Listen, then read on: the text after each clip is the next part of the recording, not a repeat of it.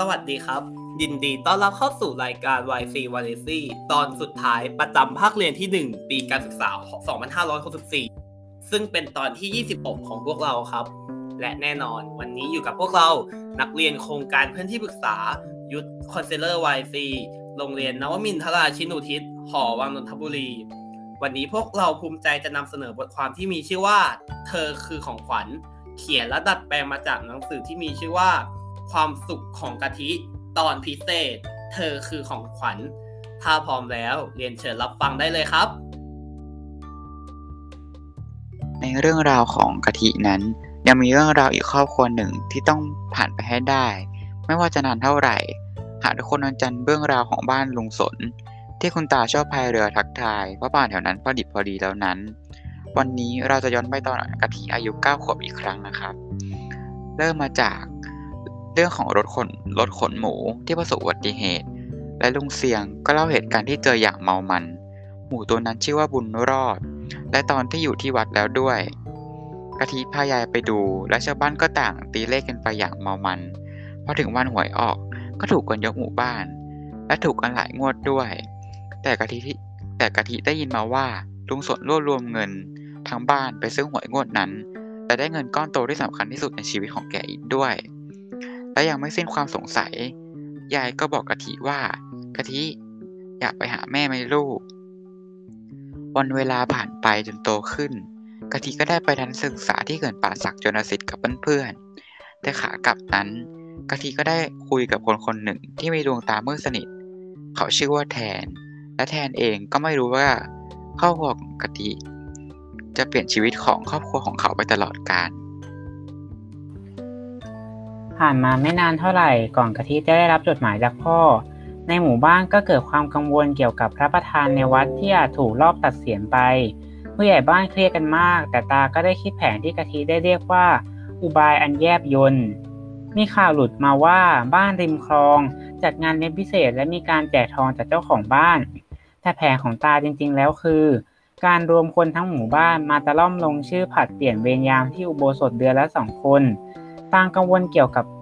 อาหาร แต่ถึงวันงานยายก็ทำผัดไทยกับขนมตามประเพณีกินสี่ถ้วยให้คนทั้งหมู่บ้าน และตากับผู้ใหญ่บ้านก็ได้ทำตามแผน หลังจากเสร็จงานตาถามหาลุงสนผู้ใหญ่บ้านเล่าชะตาคำของลุงสนให้ฟัง เย็นนั้นตาไปหาลุงสนอย่างร้อนใจ และการไปหาวันนั้นทำให้ชีวิตพี่แทนแทบจะกลับมาเป็นเหมือนเดิมอีกครั้ง เมื่อกะทิกลับมาจากต่างประเทศแล้ว ลุงตองจะพากะทิแต่งชุดไทยไปขายยาดอง ซึ่งประกอบไปด้วย ม้ากระทืบโปรง กำลังเสือโคร่ง นารีรำพึง และโดไม่รู้ล้ม กะทิพอเดาสรรพคุณยาตัวสุดท้ายออก และขำอย่างหนัก พอกะทิโทรเล่าเรื่องนี้ให้ตาฟัง ตาก็บอกว่าคงอนุรักษ์วัฒนธรรมโบราณ แต่พอกะทิพูดถึงสถานที่จัดงาน ตาก็บอกให้กะทิช่วยไปเยี่ยมพี่แทน สรุปคือ วันนั้นตาซื้อที่ของลุงสน เพื่อให้ลุงสนนำเงินไปถอดจำนอง โดยยังอยู่ที่เดิมได้ และเมื่อถึงเวลาก็จะขายคืนอย่างเป็นธรรม และพอถึงวันงาน และพอวันงานมาถึง ก่อนไปช่วยลุงตองนั้น กะทิก็แวะไปโรงพยาบาลทหาร เพื่อไปเยี่ยมพี่แทนก่อนผ่าตัด ทั้งสองคนก็ได้พูดคุยกันอีกครั้ง